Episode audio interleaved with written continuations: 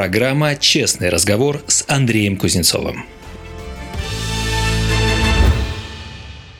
Законопроект о введении QR-кодов в общественных местах, который депутаты Госдумы одобрили в первом чтении только 16 декабря, отправлен президентом Владимиром Путиным на доработку. Об этом глава государства заявил на днях на съезде Российского союза промышленников и предпринимателей. По его словам, закон должен быть четким, ясным и понятным, а к его доработке нужно привлечь гражданские институты и работодатели, чтобы учесть все вопросы, которые волнуют наших граждан. Ровно такой же призыв не торопиться с принятием QR-кодов озвучивали депутаты «Справедливой России» в Госдуме. Почему власти отказались на время от законопроекта о введении цифровых кодах, делящих общество на вакцинобесов и антиваксеров, мы попросили прокомментировать заместителя главы фракции «Справедливая Россия за правду» в Думе, руководителя федеральной сети Центров защиты прав граждан Андрея Кузнецова. Здравствуйте, Андрей Анатольевич. Как вы думаете, с чем связан внезапный разворот властей в отношении законопроекта о введении QR-кодов в общественных местах, а до этого на транспорте? Ну, я думаю, что связан в первую очередь с тем возмущением, которое действительно эти законопроекты вызвали вызвали. Сама по себе идея даже вот того, что это внесено в Государственную Думу, вызывает очень большое отторжение. Речь идет о чем? О том, чтобы ограничить в правах людей, которые по тем или иным причинам не имеют вакцинации. То есть ограничение невакцинированных – вот вся суть действий, которые сегодня предпринимает правительство.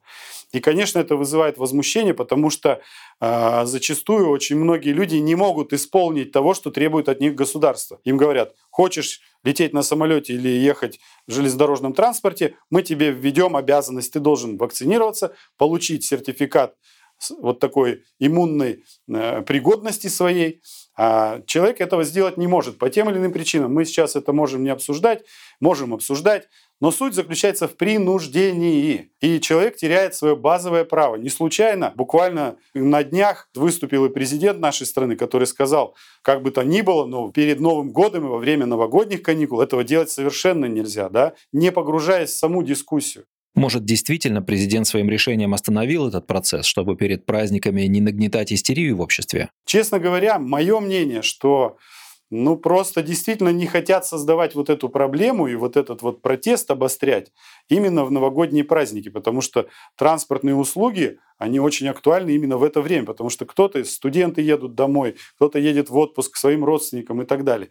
И не хотят вот это вот сейчас как бы такой взрыв устраивать. Но Мое мнение, что нам еще предстоит с этим столкнуться. Они будут дорабатывать этот закон и будут его вносить снова на рассмотрение уже после Нового года.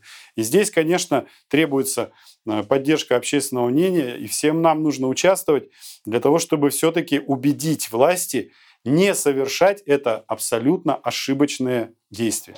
Партия «Справедливая Россия» неоднократно заявляла, что не стоит вводить эти QR-коды и принимать о них законопроекты. Вы лично поддерживали отзыв законопроекта о QR-кодах на транспорте. Говорили, если не ошибаюсь, что он сделан на коленке и нуждается в серьезной доработке. Мы предъявили несколько претензий к этим законопроектам. Мы указали на те группы населения, все-таки мы доводим до власти позицию людей в первую очередь. Но да, это делала партия «Справедливая Россия за правду». И мы обратили внимание, первое, на людей, которые по тем или иным причинам переболели, не обращаясь в государственные органы, не обращаясь в больницы, в медучреждения.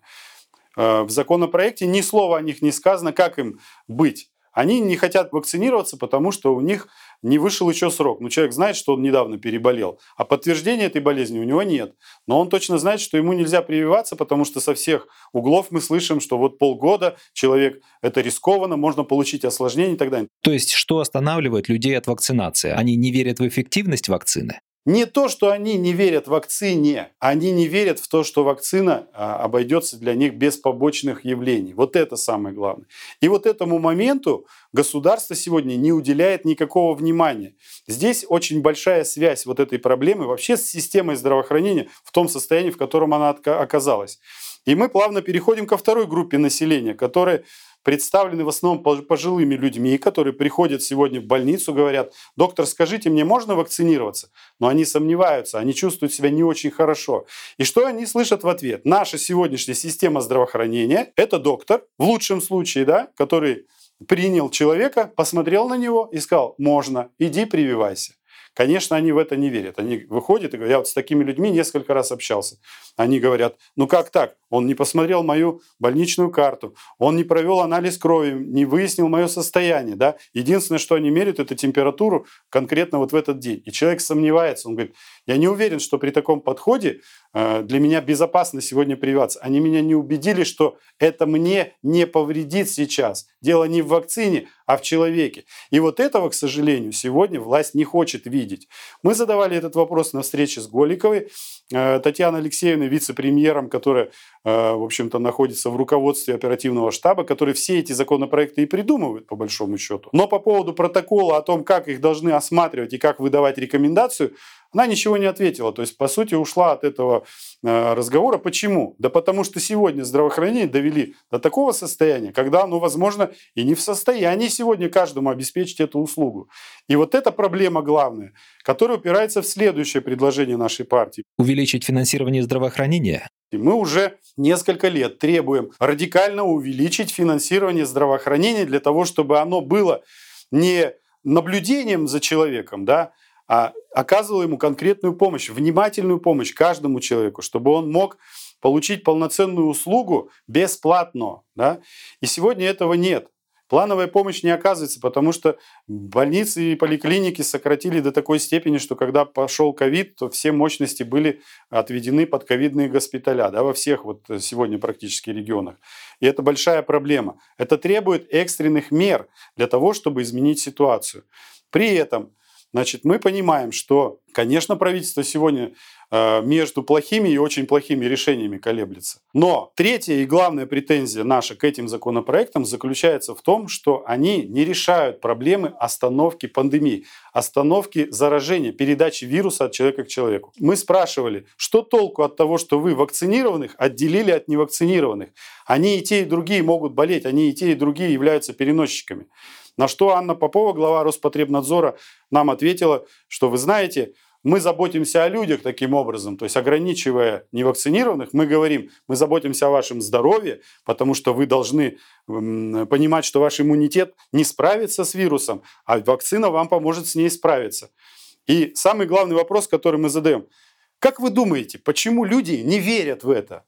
Потому что они не верят чиновнику, который говорит, я забочусь о вашем здоровье. Все 10 лет предыдущих свидетельствуют об обратном, что чиновники чихать хотели на здоровье гражданина. Да? Они сокращали больницы, роддома, они вводили платную медицину. Никто не спрашивал, не говорил, что мы заботимся о вас. А сейчас они говорят, мы вакцины вам навязываем, потому что мы заботимся о вашем здоровье.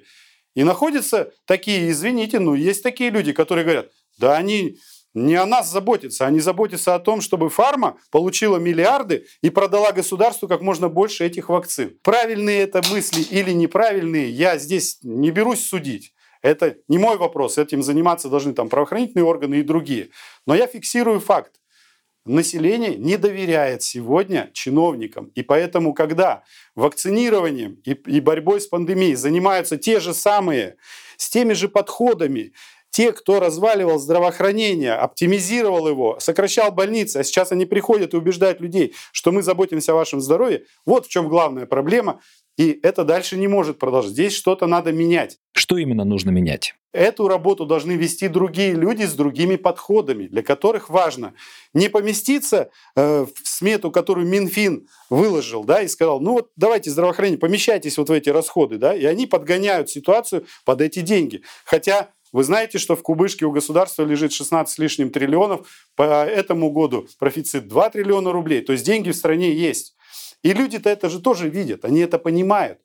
И, конечно, они не верят. И вот это недоверие – это главная проблема, почему люди не хотят вакцинироваться. Андрей Анатольевич, и поэтому предложенные правительством и «Единой России» законопроекты неправильные. Почему они неправильные? Потому что они занимаются принуждением граждан в очень тонком вопросе – и наши люди против э, такого принуждения, они должны понимать. То есть борьба с пандемией требует единства, чтобы человек был причастным к этой борьбе, чтобы каждый гражданин понимал, что надо участвовать в борьбе с пандемией, остановить это. Но вот этого единства не получается по той причине, о которой я рассказал. А какой выход? Так вот, мы предлагаем альтернативу, мы предлагаем развивать в стране службу бесплатного экспресс-тестирования на ковид для того, чтобы в те зоны скопления людей, о которых заботятся сейчас чиновники и говорят, мы заботимся о вас, чтобы реальная забота была, нужно, чтобы больные не попадали в эти места скопления. Для этого нужно проводить экспресс-тестирование не на то, какой иммунитет у человека, хороший или плохой, а на то, является он носителем вируса в данный момент или не является. Для этого нужно бесплатное тестирование, экспресс. Это во всем мире практикуется. Наша страна в состоянии наладить массовое производство этих тестов. Мы разговаривали с Минпромторгом, нам подтвердили, что в течение 3-4 месяцев в принципе, промышленность в состоянии наладить производство 15-20 миллионов тестов в день. Этого будет достаточно для того, чтобы обеспечить вот создание этих чистых зон от ковида, о которых как бы печется правительство. Но поскольку этот вопрос не находит сегодня взаимопонимания, мы на встрече об этом говорили, он не находит взаимопонимания у чиновников, мы выступаем против введения QR-кодов, потому что считаем, что они бесполезны в борьбе с пандемией. При этом хочу особо подчеркнуть, мы не являемся противниками вакцинации. Вакцинацию надо проводить. Это действительно укрепляет иммунитет людей. Но для того, чтобы укреплять иммунитет, нужно восстанавливать доверие, а для того, чтобы бороться с пандемией, надо вовремя выявлять больных. Вот эти два процесса надо делать сегодня. И, конечно, ну, мое мнение – что та команда, которая сейчас это делает, она не в состоянии перейти на новые принципы, на новые подходы общения с людьми и новые подходы в развитии здравоохранения. Следующий вопрос, наверное, из области конспирологии. Бытует мнение, что таким образом, мы говорим про законопроекты, над страной ставится эксперимент, как далеко можно зайти, испытывая на терпении людей различные ограничения прав и свобод. Как вы считаете, такое может быть правдой? Ну, я в такие теории заговора не верю. Я э, верю в более простые вещи и понятные. Вот знаете, как это на практике выглядит? Вот чиновники делают то, что легче для них в данный момент. Вот и перед ним стоит задача, а как ему легче это сделать? Ну вот ему трудно убеждать каждого человека ходить. Он говорит, все, вводим, без QR-кода не зайдут, сами придут и привьются. Что их уговаривать, да? То есть вот такой простой ход, вот вам и решение. И поэтому они сегодня сторонники простых вот этих вот решений, э, удобных для власти, но неудобных для людей. Вот таких сторонников сейчас очень много среди тех, кто принимает решения. Там должны появиться другие люди с другим углом зрения на взаимоотношения с народом. Другие люди должны появиться. Тогда ситуация будет меняться. И эксперименты экспериментами, но э, вы заметьте, вот э, у нас народ-то ведь он э, битый. Люди все это уже как бы понимают, и они, как говорится, на каждое действие находят противодействие. Посмотрите, у нас люди не будут платить налоги, если они не понимают, за что деньги берутся. Люди не будут поддерживать никакого там деятеля, если даже из всех углов и утюгов он будет э, рассказывать, только потому, что он врет, например, да? То есть у нас люди научились различать это. И поэтому вызывает протесты вот такое грубое давление на людей. Хотя пропаганда в центральных СМИ день и ночь даже не про важность прививки, а про борьбу с несогласными с вакцинацией. Конечно, власть оправдывается сегодня чем?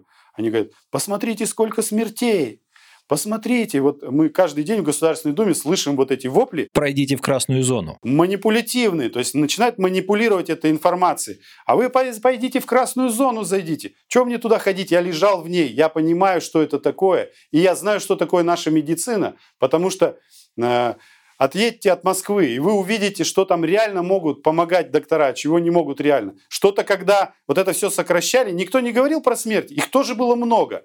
И до сих пор по онкологии огромное количество смертей. И никто вопли по этому случаю не устраивает, потому что они не хотят деньги платить за онкологических больных, хотя деньги в стране есть. Это борьба э, замешанная на финансах. Это мое мнение личное. Да? То есть не хотят выделять деньги на развитие здравоохранения, потому что считают, что это вот, видимо, деньги бесполезно потраченные. Деньги не лечат. Вот. И в то же время тратятся огромные деньги на эти вакцины, да?